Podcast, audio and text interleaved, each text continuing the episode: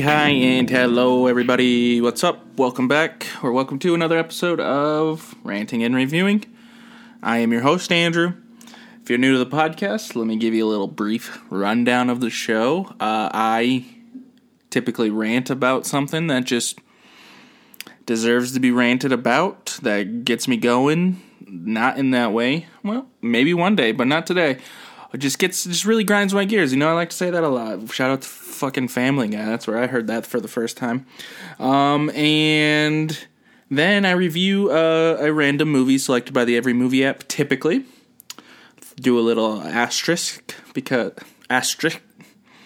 I'm moving on because um, sometimes I like to just pick a movie, watch it, and review it. That's newer, newer aspect to the show, and this this uh, this episode is one of those movies. I chose to watch The Lighthouse. Um, so I'll get into that later, but first I got to do a little housekeeping. I got my uh, got my rag here, do a clean little cleanup. So make sure you're checking out my other podcasts. I've got two other ones. Let's go to the library with my boy Sean. We we go over discographies of artists and we we have a good time doing it. Um, got a couple episodes in the in the work or locked up in the old just ready to go soon. Um, got seven out now so plenty to listen to and then you got babbling on podcast. 137 episodes out right now. You have more than enough to get you going. It's a good time. If you want to skip the beginning i totally understand. We were we were completely new we were complete newbies. I sound like one right now so i apologize for that. I'm just i'm kind of amped up. I don't know why but Babbling On podcast. I watch The Lighthouse because we typically run brackets over there. Um, 16 seeds head to head on our Instagram. You can follow us at Babbling On podcast to vote. Because um, this week's bracket is A24 movies. The Lighthouse is one of them. It was one of the few on the list that I hadn't seen. So I was like, you know? I'm going to do it. And I'm going to review it here. Um, two, two stoned birds, as one might say.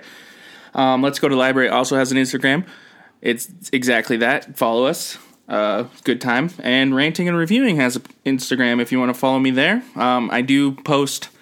I don't. I don't know why I've never said this before, but I do post um, scores of things I'm watching that don't get episodes. Like I don't give you a reason for the score or anything like that. I just give you my my thoughts via score. And so something to something to look forward to on the Instagram. It's not just I don't you know, I don't know. Just follow me there as well.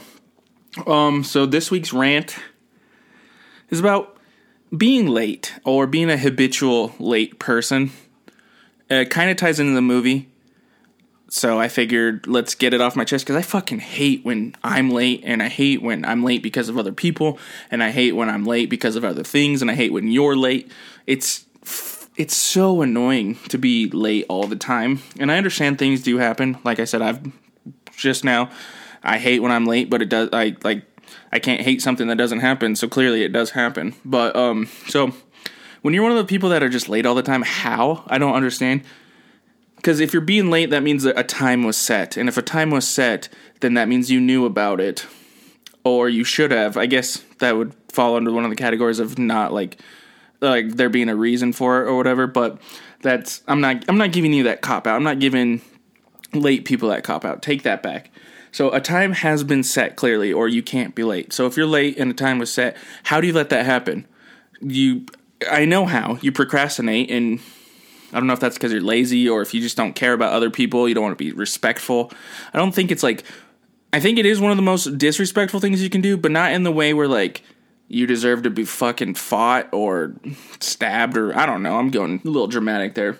Like it's very disrespectful, but not like I I can see relationships ending over it, but I, that seems to be like the end of the line, last straw kind of thing. I don't. That kind of weird to say it's one of the most disrespectful things, but also not. I don't know. Shit happens, whatever. But to do it constantly is just means like you're putting it off. You're putting whatever you need to do off to get there, to get going, or whatever. And how do you? I just don't know how you're comfortable doing that. I get so I, I don't want to I don't want to say anxious, but that's probably the best way to describe it. I get so anxious when I'm running late or I am late. And I don't know how people are just like, eh. I mean, I know it doesn't ultimately change things. I mean, maybe it does in certain situations, but I think at the end of the day being late, you're probably fine. So maybe like most people are like, yeah, I'm fine. I'm this isn't gonna be this isn't the end of the world, and it's probably a, a healthy way to look at it. I just don't, and I don't know how other people are just like, yeah, I'm running late. I don't know. It's just interesting. Like m- my biggest thing is like if the previews for like let's say a movie we're going to the theater and the previews have already started and we're not in our seats ready to go i'm probably pissed off like that's running late to me so i know i know like i i can have a different standard than most but that i don't i don't know this it's just kind of pissing me off just thinking about just being late or having somebody late or somebody making you late you know it's really just pissing me off the fact that that's that's a thing um, and maybe it's a casual setting, and that's fine to be late. Honestly, I get it. If you say I'll be there around four, perfect. Like get there at four fifteen. But when you when you get past four thirty two, like that's just a slap in the face to me. I don't, I don't know. I just don't know how people do it constantly, and I don't know how people put up with it. I typically don't. I think I'm pretty good at letting people know like, don't be late, or letting me letting people know like that your lateness is affecting me negatively. I, maybe I'm not, but I think I am. So, just as long as you speak up, it's probably fine. But I don't know. I kind of just went all over the place there. Just don't be fucking late, you guys. Give yourself ample time. I can't stand it. I cannot stand it. Clearly. Um, yeah, that's really the rant. There's a quick one, baby. Let's move on to the movie. Like I said, it's The Lighthouse. 2019's The Lighthouse. It's directed by Robert Egg. Uh, I believe it's Eggers. I don't know how else you would pronounce that. He's directed The Witch, another A24 movie, and he's got The Northman coming out. I believe that's his only. Those are the only three that he's got, but seems like quite the catalog. Because I love The Witch, and The Northman looks fantastic. Um, the movie's starring Willem Willem Dafoe. Uh, if you don't know who that is, that's mind blowing because he has been in 129 movies, and that's not including any of the TV work that he's done. 129. That's that's amazing. Um, but he's best known, I think, for Spider Man. Uh, the first time I ever saw him was in Platoon, personally. And he's like I said, just got quite the catalog. So there's so many more movies I could I can name. Um, and then it's also starring Robert Pattinson, who best known for Twilight. Um, he's going to be the new Batman. He's in Tenet. Got a good catalog himself.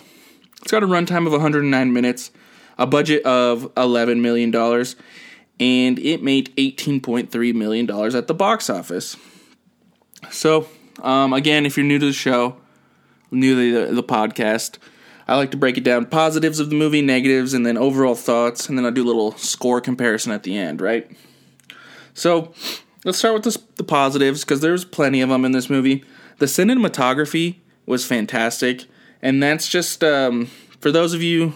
I kind of had to look it up because I had a brief understanding of it, but I really wanted to know what that meant. It's just making a movie and everything that goes into making a movie. So, like, the thing that I noticed like right away was just seamless transitions that the director was using from scene to scene. It it it was so fluid. It was so perfect. Like he would go from shot to shot, and it didn't seem like it was cutting to him, but clearly he was.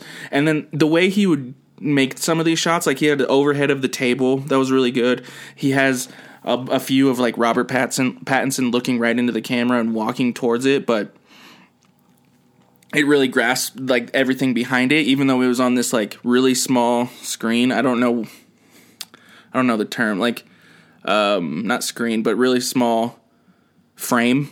I don't know. He did a fantastic job with the cinematography on this, and then the fact that it was in black and white was the perfect choice. I think that was an easy choice because it's based in the 1890s. I guess I should have started there. I do this all the time. I am so sorry. the the The plot of the movie is these two lighthouse keepers show up on the rock to to keep the lighthouse wickies that they're known as. Um, Robert Pattinson is a new one. He's he's getting into this new trade. Uh, Willem Dafoe is the I don't know what the term, the head lightkeeper. He's in charge. He tells Robert Pattinson what his duties are, and then so they're supposed to be there for four weeks. Um, a boat, the rest, the relief is late, shitty, especially in this situation, and then they're there for who knows the amount of time because it's all about like the psychologicalness of the psychological aspect of being on this rock and you know just in general. Um so yeah um but the shot it was shot in black and white which is perfect because it's 1890s new england um where the lighthouse is. So just perfect. Um the score is it stands out so well because it's so prevalent throughout the movie. It is it's a strong one. I feel like there's always music playing in the background or 85% of the time there is and it's very ambient. Is that a, a, a ambient? I don't know. It's for, the ambience of the whole the whole black and white storm there's there's a storm throughout probably half of the film and then just alone on the rock it just it just sets it so well um and then the, I should have started here again. Man, I'm all over the place. Like I said, I'm kind of amped. I really don't know why. But the opening scene is um it's it's it's another tone setter just like the sound uh, or the score. Uh, it's just them getting dropped off and then um you they just watch the boat and it just goes and it's pretty slow. Just disappears and then bam, it's just the two of them, you know? Really really great um just really great tone to the film is just it's just set, man, you know? It seems like to be a recurring theme on the pod here is this the tone of the movie, which I mean that is the point of a movie a lot of the times. Um so I'm glad that I noticed them. It's really a good thing. And then the pace of the movie, it's it's like a it's not quite a slow burn. It's like if you're cooking like soup and you put the oven on like four, four and a half, maybe five. It's just a slow burn, but it's like not slow where you're bored or wait like you're not going to be there for that long. You know, it's just a great pace to the whole movie. Um, just great, just a great movie. Like when it comes to the technical aspects of it. A um, couple of the negatives for me. Um, I don't know if this was a thing. It probably should have been. Do you do compatibility tests when you're leaving two strangers on a rock? Like, maybe run that, run who you're going to be with by the other person or vice versa. I don't know. See if it's going to work because it's a really rocky start for the two of them. Their relationship, it's a tough one. It's a tough one. They do kind of have their moments, but then again, I'll, I'd say it's like 70% of the time Robert Pattinson is just just I don't know, maybe hates Willem Dafoe. They're both named Thomas, so I'm I'm going to keep um oh, that might be a spoiler. Mm, apologies. But yeah. Um so compatibility test like 4 weeks doesn't seem like that long. I'm sure it is, especially back then, especially in that setting. Let's see if they work together really well. Um, a lot of the time, since like I said, the score is always pretty much on. I guess would be the term I would use. It there's always something in the background. A lot of the dialogue can be like inaudible. You don't really, you can't quite hear what they're saying, especially with their accents and then their um, ling- lingo. I guess not quite lingo, just the words that used back then were a little different. So it's it's kind of a, a mixture of all three things. Just makes it where like no clue what they're saying. And I'm stubborn. I don't use subtitles unless I absolutely have to. I, I think it takes away from the like the the movie itself. Like you're gonna miss something looking down there reading. Just a personal belief. Maybe we'll get into that sometime. Mm, I think I might have done subtitles actually as a rant. If not, it's on the list. Um, and then even though the pace is really good, the run or the yeah the runtime you kind of notice, especially near the end, because the end gets kind of hectic, and you're like trying to keep up with it, but also like you've been invested for hour twenty, and it's just you kind of feel it. But overall, that's really that's really it. The ending is is different. I don't I don't hate the ending. I wouldn't say I necessarily enjoyed the ending, but I do not hate it whatsoever. And it's just I, I really wanted to kind of understand what was going on, so I looked up. There's a there's a whole bunch of themes to the movie, or what we believe are like themes to it. Mythology is a big one, and if you're not if you're not versed in mythology, you're kind of going to be like, what exactly was going on?